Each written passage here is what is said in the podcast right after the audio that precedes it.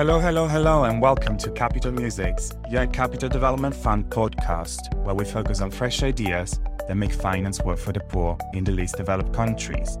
I'm your host, Eduardo Tancioni, and you can find Capital Musings on all streaming platforms and our dedicated website, podcast.uncdf.org. The theme of this season is the road to Doha in view of the upcoming 5th UN conference for the least developed countries. This was initially intended to be held in late January, but due to COVID 19 and Omicron variant, this was officially postponed until further notice following the adoption of a resolution by the General Assembly on the 20th of January 2022.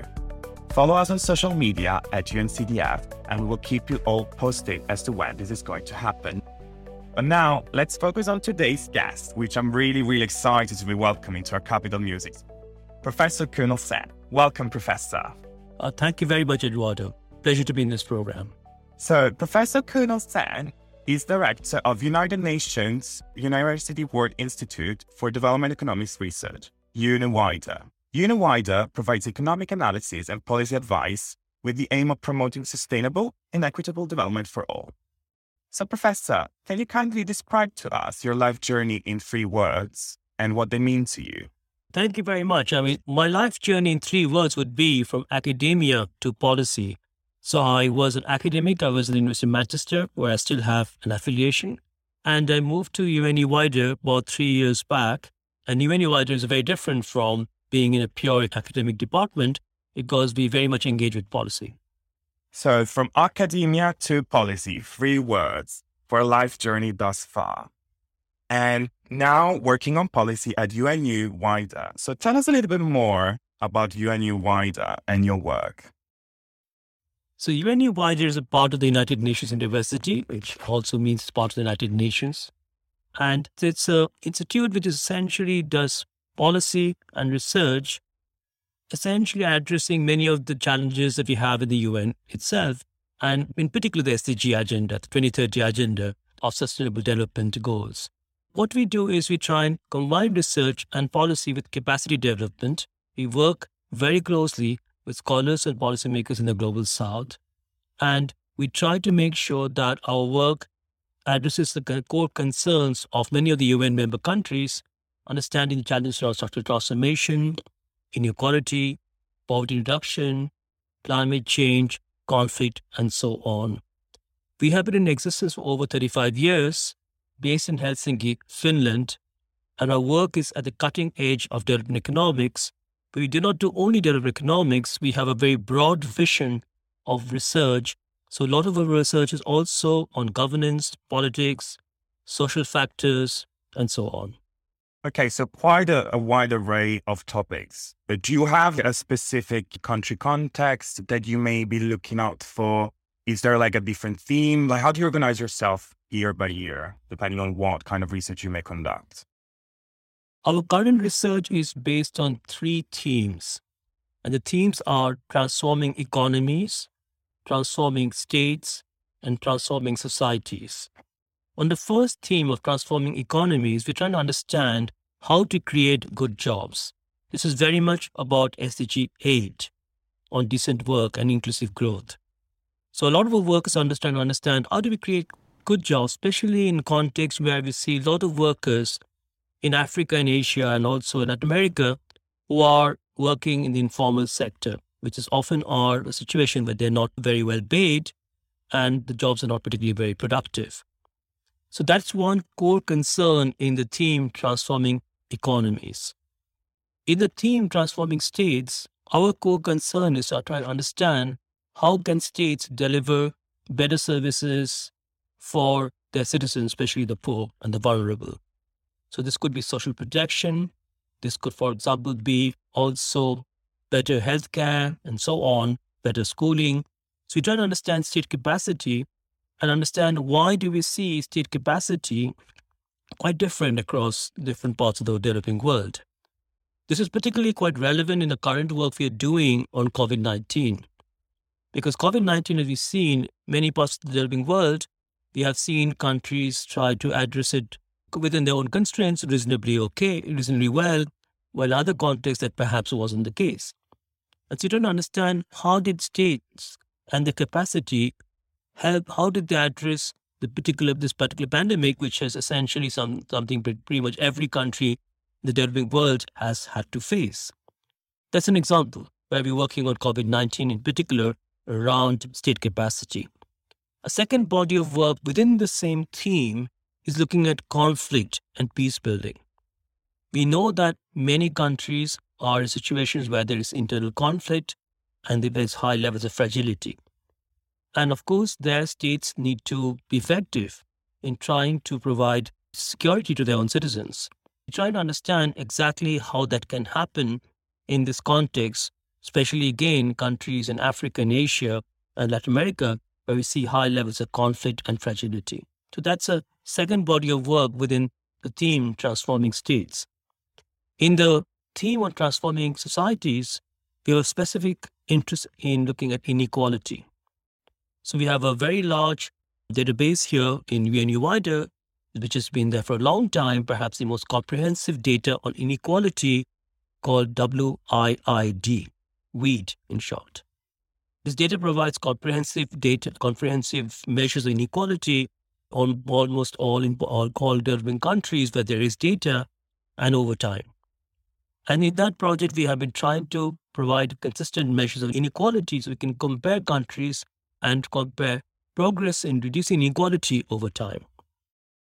In the same project, in the same theme, we also have projects that look at group-based inequality, which is inequality across social and economic groups, understanding what exactly are the reasons for that, how do we capture this equality across groups, especially social inequality, and what can be done about it. Along with that, there's also work that we're doing on women's work. Women, as we know, are important part of the workforce, but where we've seen often their work has not been adequately valued or measured in standard national income accounting systems. So how can we actually better capture measure women's very important work? And also how can we encourage women to be contributing to the labor market through paid work?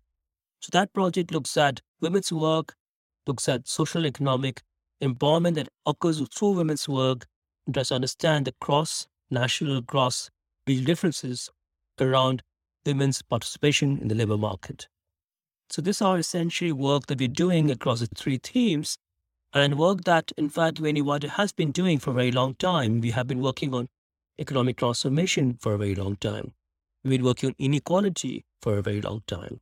We've been working on conflict and state capacity also for a long time. So this is work that we're building on from our previous work, but we're also contributing in innovative ways to new research very much aligned with the SDGs, the 2030 agenda. So our work is around, as I mentioned already, SDG 8.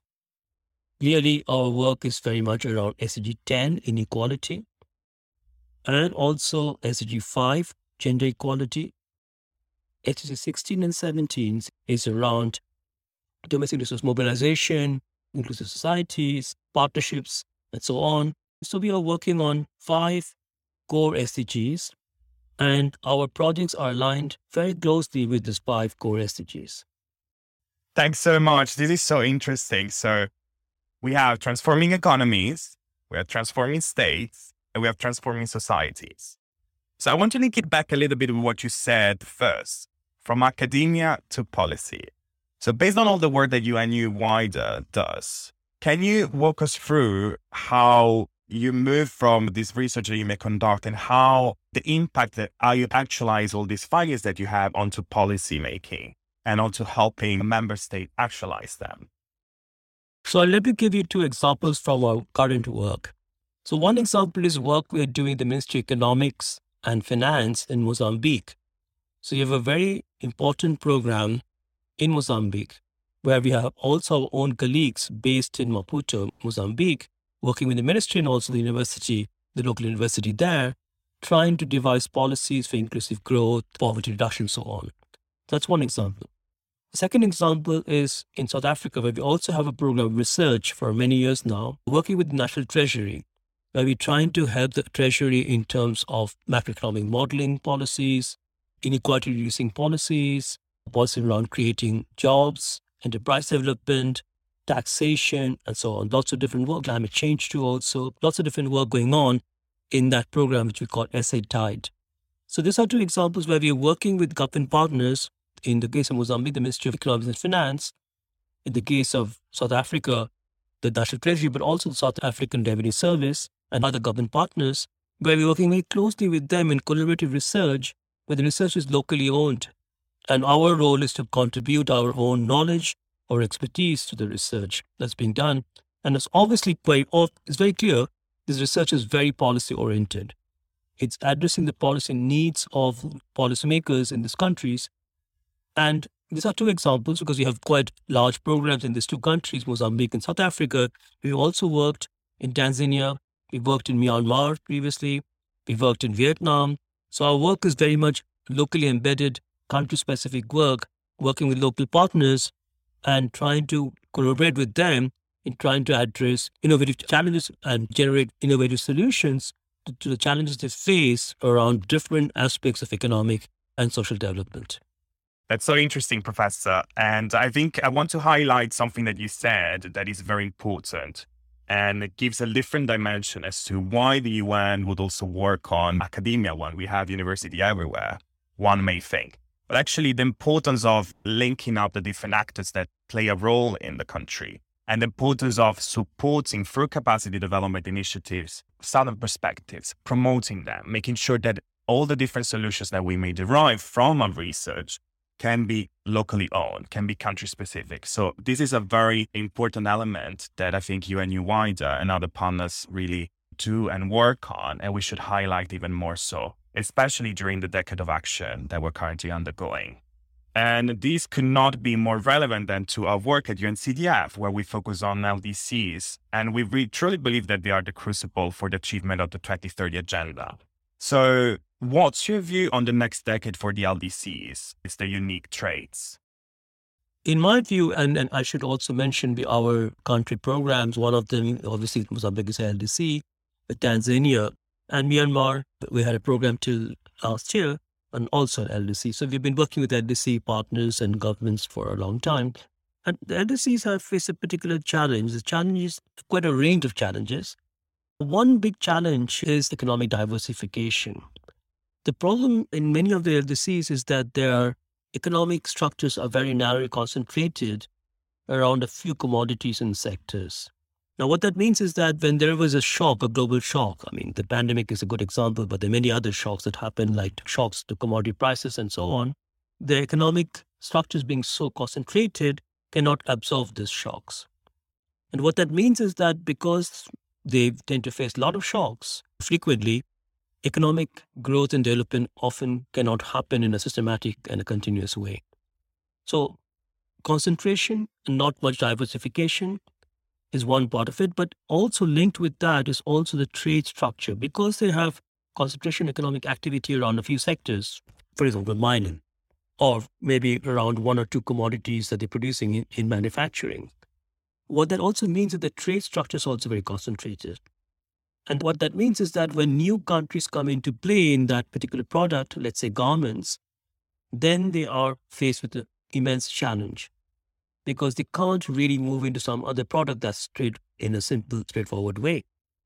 So I see this challenge of economic concentration, trade structure being fairly reliant on a few commodities, mostly primary commodities, are all kind of interlinked problems that essentially means that these countries often don't tend to see high growth rates or very volatile growth rates. So that's one uh, set of challenges.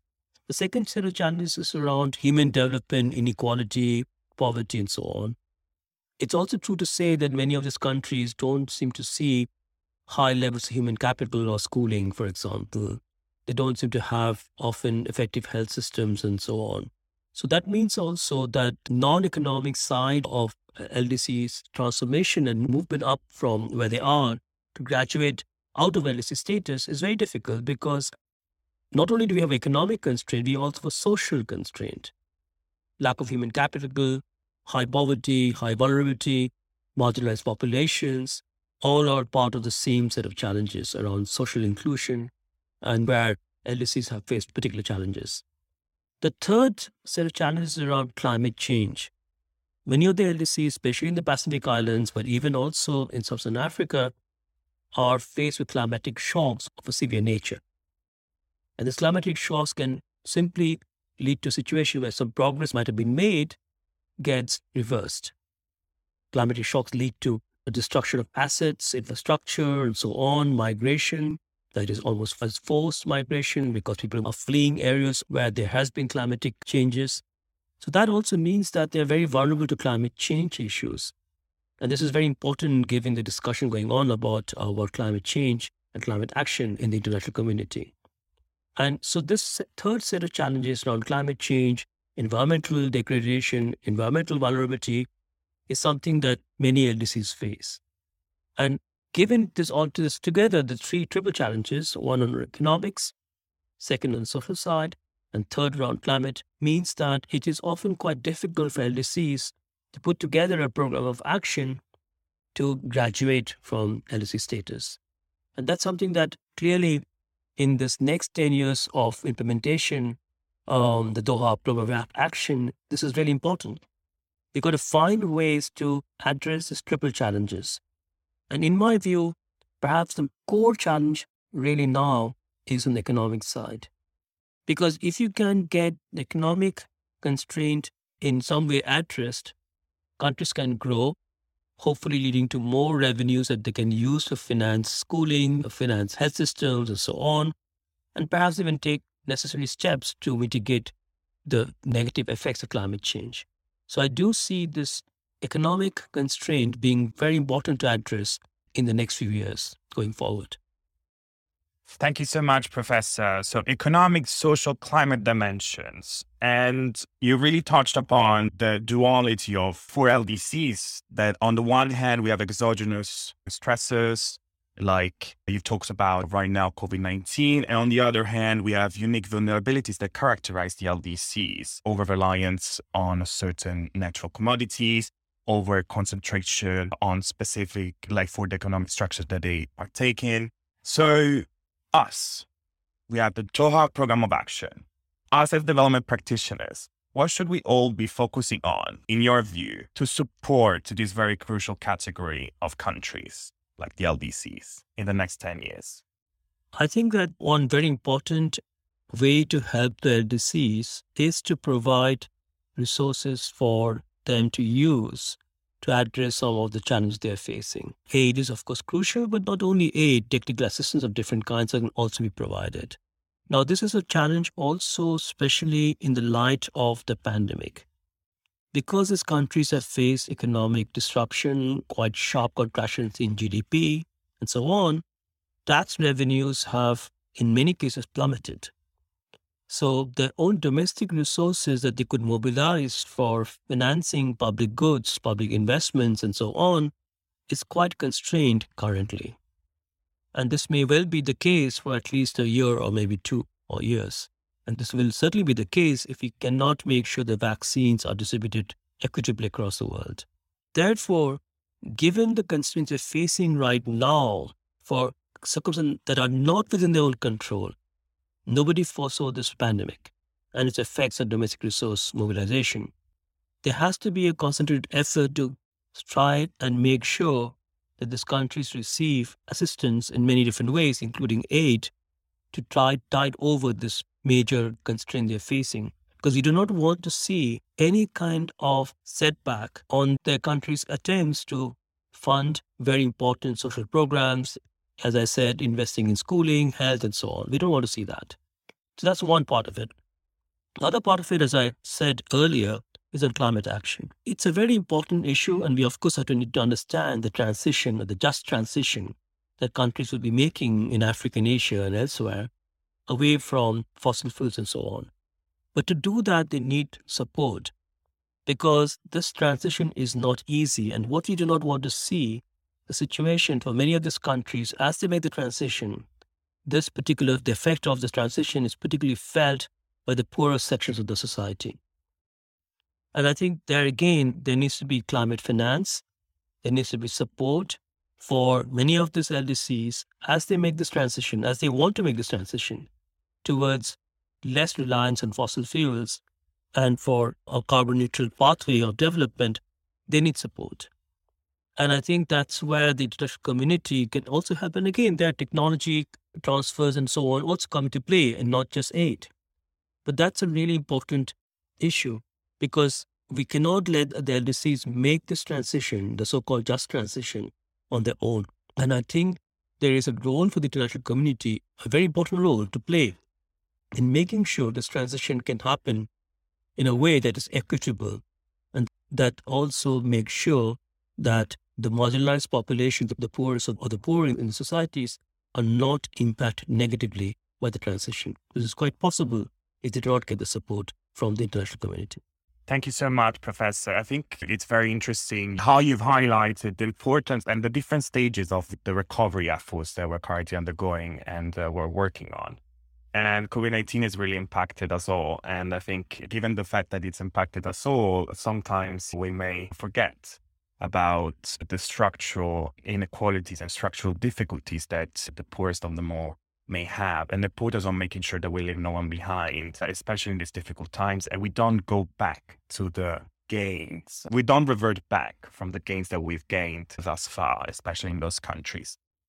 And of course, uh, the climate imperative now that is depending on us and making sure that actually also we don't necessarily look at it in a very, you know, static way of providing uh, assistance and then just thinking about the future down the line, but really having a more of a comprehensive and more of a continuum around our different support. And that's what we truly believe in at UNCDF in terms of making sure that, especially in those countries, there's the systems in place and we support developing those systems nationally that can unlock further domestic resource mobilization to support those furthest behind first and have the social schemes, social assistance schemes in place that can support them throughout.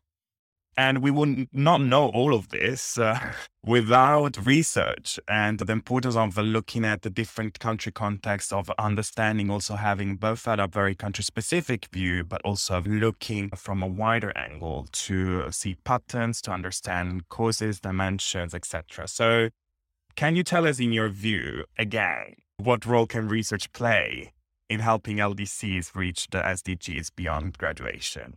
I think research can play a very important role. This is why UIDA itself has been, as an institution, been so involved in the LDC, the Road to Doha process. As we had a major academic conference in Helsinki last October, where we had many partners of the LDCs. We also had UN agencies. We had others from the donor world, from the international community, who came together to look at academic research, mostly done by LDC researchers, looking at the challenges they face in their own country context. So I was very pleased that UN co-hosted this conference along with UN OHR LNS, the agency looking at after the LDC graduation process or overseeing the process in the UN itself, and also several partners, government partners that are involved in this discussion, uh, including the Ministry of Foreign Affairs in Finland too. So that was important because ultimately research is important, but research has to be there for a reason, right? We are not doing pure academic research just to publish in journals. Of course, that's important. Everybody knows that.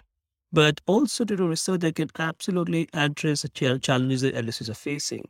And this is why we were very keen and made, and this was really wonderful to see so many researchers from LDCs absolutely involved in the research themselves. Because they know the local context, they know the local challenges, they know what's possible, what's not possible in their own country context. And what we and UNU WIDER can do is provide a, forum, an avenue where this research is presented and discussed. And of course, we ourselves also are very much involved in this research process itself, as I mentioned in our work in Mozambique as an example. Now, research itself has something that has to be, in my view, has to meet two criteria. One criteria is that it has to be relevant for the policy process and, of course, relevant for the discussion going on about the program of action that will follow in the Doha process implementation itself. So we need to have research that's absolutely linked to the policy process. For example, I mentioned economic transformation or, di- or moving away from concentration or in production and trade. How do we do that? What are the avenues?